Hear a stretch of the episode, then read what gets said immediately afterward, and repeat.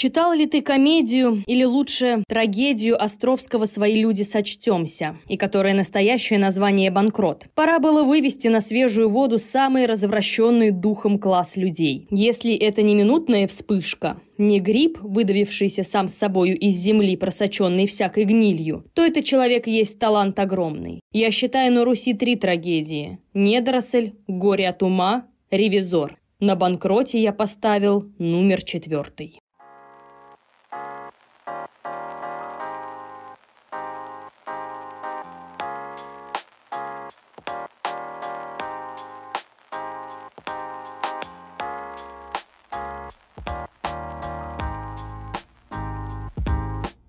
Привет, друзья!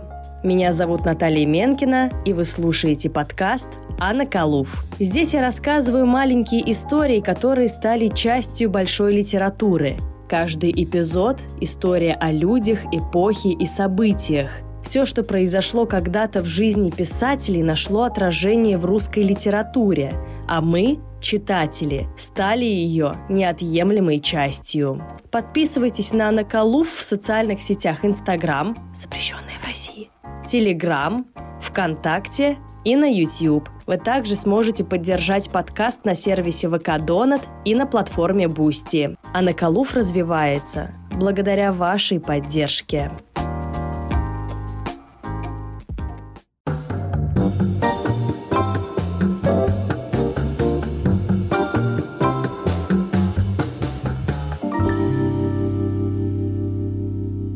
XIX веке в России вовсю бушевала революция.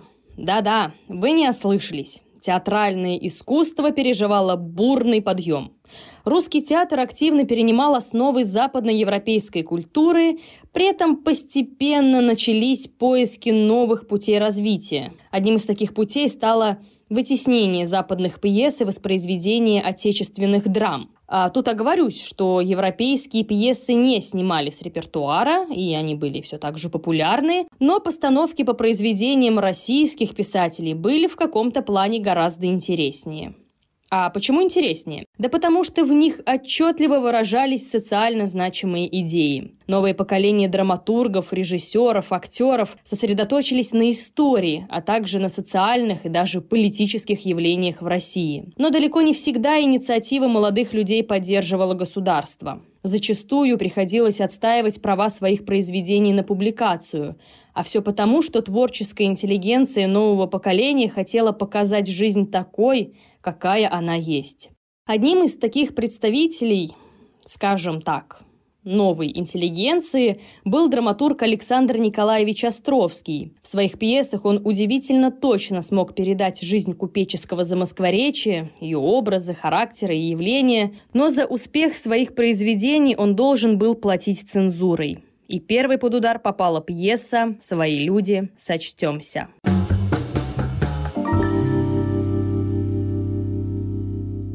Островский родился 12 апреля 1823 года, то есть ровно 200 лет назад. Детство будущего драматурга прошло в Замоскворечье, на Малой Ордынке, и с малых лет он так или иначе был погружен в дела своего отца – его отец, Николай Федорович, сначала работал в суде, а затем стал предпринимателем и впоследствии купцом с дворянским чином. У него была частная адвокатская практика, и в доме постоянно были разного рода купцы, которые решали свои проблемы. Друг Александра Островского, поэт Николай Берг, писал в доме с утра до ночи толклись купцы, решая разные свои вопросы. Мальчик Островский видел там ни одного банкрута, а целые десятки. А разговоров о банкротстве наслушался и бог весть сколько. Не мудрено, что язык купцов стал некоторым образом, его языком. Он усвоил его себе до тонкости. Иное, в особенности хлесткое и меткое, записывал, как сам мне признавался.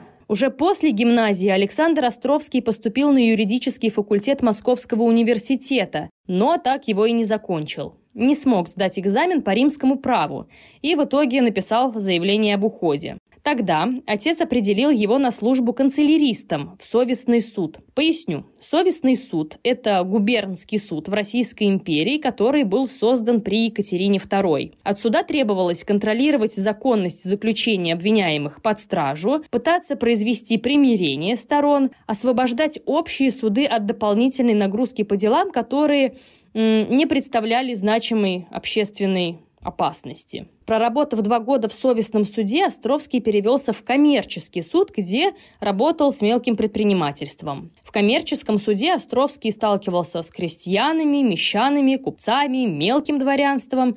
Там же занимались правом наследования и несостоятельными должниками. Параллельно с работой Островский начал писать небольшие заметки из жизни купеческого быта – Первой опубликованной работой начинающего драматурга была пьеса «Картина семейной жизни», которую напечатали в газете «Московский городской листок» в марте 1847 года. Он также написал очерк записки замоскворецкого жителя. Но настоящая слава Костровскому пришла через два года.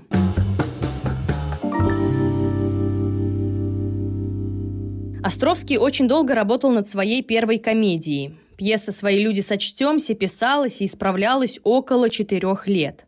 Даже название претерпевало изменения. А, несостоятельный должник, банкрот, банкрут или «Свои люди сочтемся», и в итоге от слова «банкрот» драматург решил вовсе отказаться.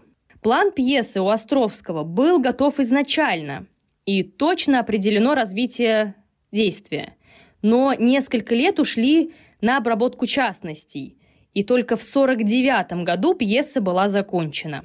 Давайте кратко напомню сюжет. Московский купец Самсон Силыч Большов затевает со Стряпчем, с Исоем Псоичем Ресположенским фиктивное банкротство, чтобы не отдавать полностью долг по кредиту. Его дочь, Олимпиада Самсоновна, или Липочка, собирается выйти замуж за дворянина. Узнав об этом, главный приказчик Большого, Лазарь Подхалюзин, решает жениться на Липочке, так как очень опасается за свое будущее. Он подкупает сваху Устинью Наумовну, обещая ей две тысячи и соболей солоб, если она расстроит дело с женихом. Стряпчему он тоже предлагает две тысячи вместо тысячи и старой енотовой шубы, которую обещал ему Большов. Подхалюзин изображает перед Большовым, что очень влюблен в Липочку. Тот решает выдать дочь за него – и переписать все имущество на будущего зятя, чтобы тот кормил его с женой и заплатил кредиторам по 25% долга. Большов объявляет семье о помолвке Подхалюзина и дочери. Липочка не желает выходить замуж за некрасивого приказчика, но тот, оставшись с ней наедине, сообщает, что дом и лавки теперь его, а, цитата, «тятенька-то ваш, банкрутс». Подхалюзин соблазняет э, Липочку перспективами красивой жизни. И дом обещает купить, и оформить его с роскошью. А если Липочке его борода не нравится, то он изменит внешность так, как будущая жена пожелает. Большов объявляет зятю. Тебе, Лазарь, дом и лавки пойдут вместо приданного. Да из наличного отсчитаем. Только нас со старухой корми, да кредиторам заплати копеек по десяти. На что Подхалюзин отвечает. «Стоит ли, тятенька, об этом говорить? Свои люди, сочтемся». После свадьбы Липочка очень довольна своей жизнью. У нее много новых платьев, хороший дом, роскошная жизнь. Приходит Большов, которого временно выпустили из тюрьмы долговой ямы. Он плачет и умоляет зятя и дочь выплатить долги по 25 копеек за рубль, иначе власти могут отправить его в Сибирь. Но Подхалюзин отказывается, ссылаясь на недостаток денег. Липочка тоже заявляет, что она с мужем хочет пожить волю и красиво. Подхалюзин делает вид, что забывает свои обещания свахе Устине Наумовне и Стряпчему Ресположенскому. Он объявляет об открытии нового магазина и становится купцом второй гильдии. Первое публичное чтение пьесы состоялось 3 декабря 1849 года в доме издателя Михаила Погодина, где среди гостей был сам Николай Гоголь. Как отмечают биографы, писатель в тот вечер был довольно сух и необщителен. К молодому драматургу не подходил, но оставил похвальный отзыв. Гоголь, не изъявивший желания познакомиться с автором после чтения, только написал карандашом похвальный отзыв на клочке бумаги. Клочок передали Островскому, и тот хранил его как драгоценность. Пьеса «Свои люди сочтемся» для широкого круга читателей была впервые опубликована в журнале Михаила Погодина «Москвитянин». Интересно, что под текстом значились два инициала – АО и ДГ. Под вторыми инициалами скрывался актер и драматург Дмитрий Горев-Тарасенков. Он предложил Островскому сотрудничество, которое не пошло дальше одной сцены. И потом, когда публикация имела большой успех, это дало повод обвинить Островского в плагиате. Тем не менее, это не мешало публике признать талант новоиспеченного драматурга – Помимо положительного отзыва от Гоголя, Островского похвалили писатели Иван Гончаров и Лев Толстой. Однако знаменитый в то время цензор Михаил Гедеонов высказался с резкой критикой в адрес пьесы. Все действующие лица – купец, его дочь, стряпчий, приказчик и сваха – отъявленные мерзавцы. Разговоры грязны. Вся пьеса обидна для русского купечества.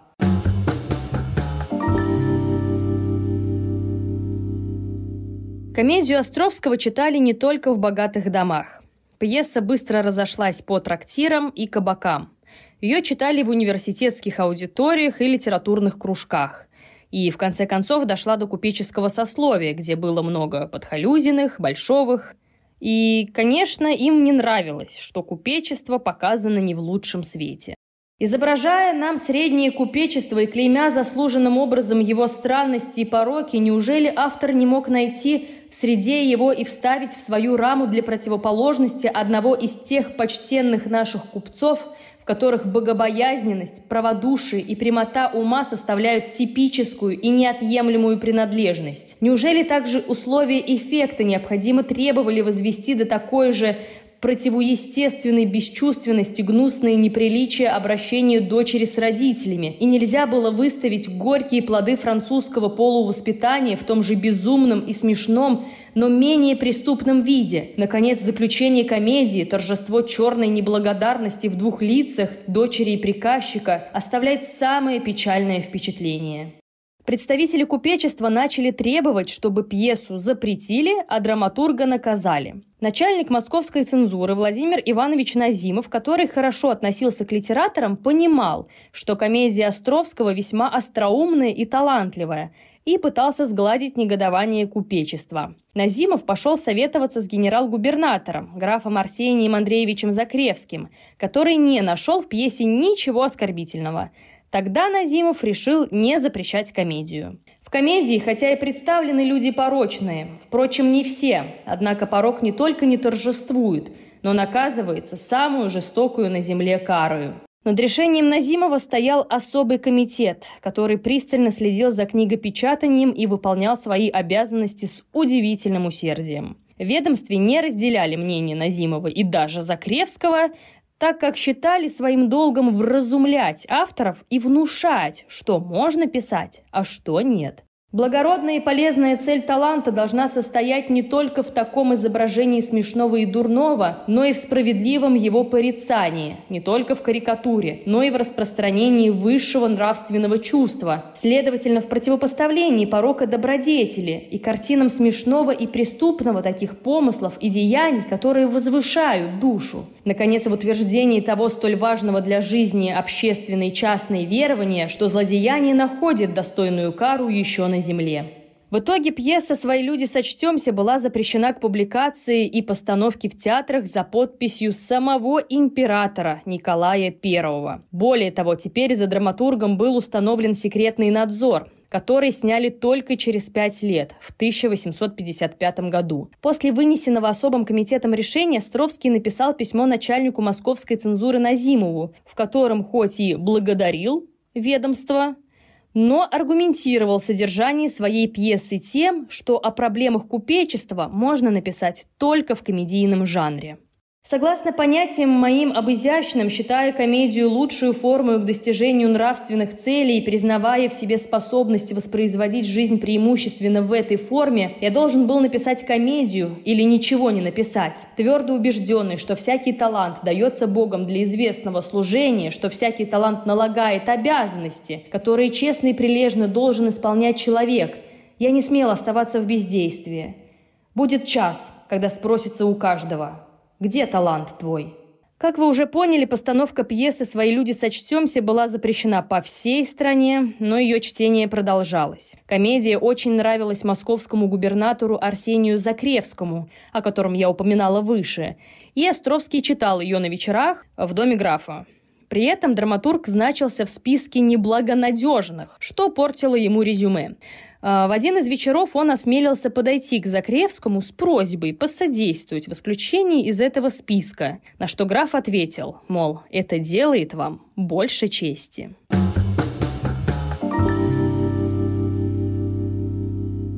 Время шло. Пьеса находилась под цензурой, но Островский продолжал писать новые произведения. В 50-х драматург написал пьесы, которые впоследствии станут классикой русской литературы и театра. «Бедная невеста», «Не в свои сани не садись», «Бедность не порог», «Доходное место», «Гроза» и многие-многие другие. Свои люди сочтемся также входит в этот список, но отличается тем, что пьеса оставалась под запретом вплоть до 1860 года. Но что интересно, ставить ее на сцене было нельзя, однако первая постановка датирована 1857 годом. В обход запретом ее поставили в Иркутском театре. Тем не менее, в столичных театрах ставить пьесу никто не собирался. Другие произведения Островского пользовались на сцене успехом и трагедия «Гроза» стала не исключением. Знаменитая «Гроза» была написана и поставлена в Малом театре в 1859 году. После спектакля директор императорских театров Андрей Иванович Сабуров решился просить пересмотреть сюжет комедии «Свои люди сочтемся». Пьесу отправили на пересмотр. В этот раз цензура ничего не имела против допущения пьесы на сцену, но с условием изменить финал. Порог в лице Подхалюзина по соображениям цензуры необходимо было подвергнуть наказанию. Поэтому в концовку пьесы Островский добавил квартального, который приходит арестовать Подхалюзина за сокрытие имущества тестя. В результате вторая редакция пьесы к изданию была разрешена и в этом виде перепечатывалась в последующих изданиях произведения Островского. Отсюда становится понятно, что в пьесе важно было показать не плохое и жадное купечество, а то, что власть следит за порядком. Такая развязка очень нравилась чиновникам, а что купцы скажут, уже не столь важно. Со всеми поправками премьерный спектакль «Свои люди сочтемся» состоялся в Александринском театре 16 января 1861 года.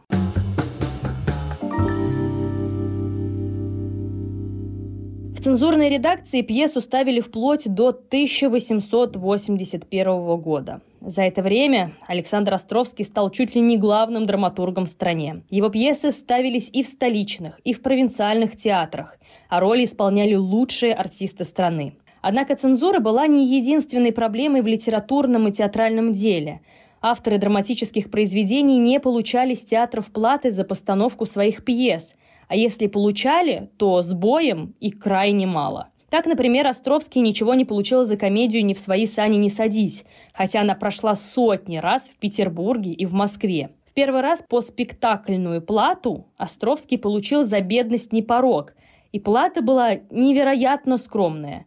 И это при том, что дирекция императорских театров за 20 лет получала со спектакля Островского по 2 миллиона рублей дохода. По тем временам это просто космические деньги. Сам драматург о своем материальном положении писал так. «На праздники иной раз не могу позволить купить семье конфектов и сладостей. Имея четверых детей, это непростительно». Впоследствии Островский совместно с другими драматургами и музыкантами создал общество русских драматических писателей и оперных композиторов, которое обеспечивало защиту их прав. Меня зовут Наталья Менкина. Учитесь смеяться над собой.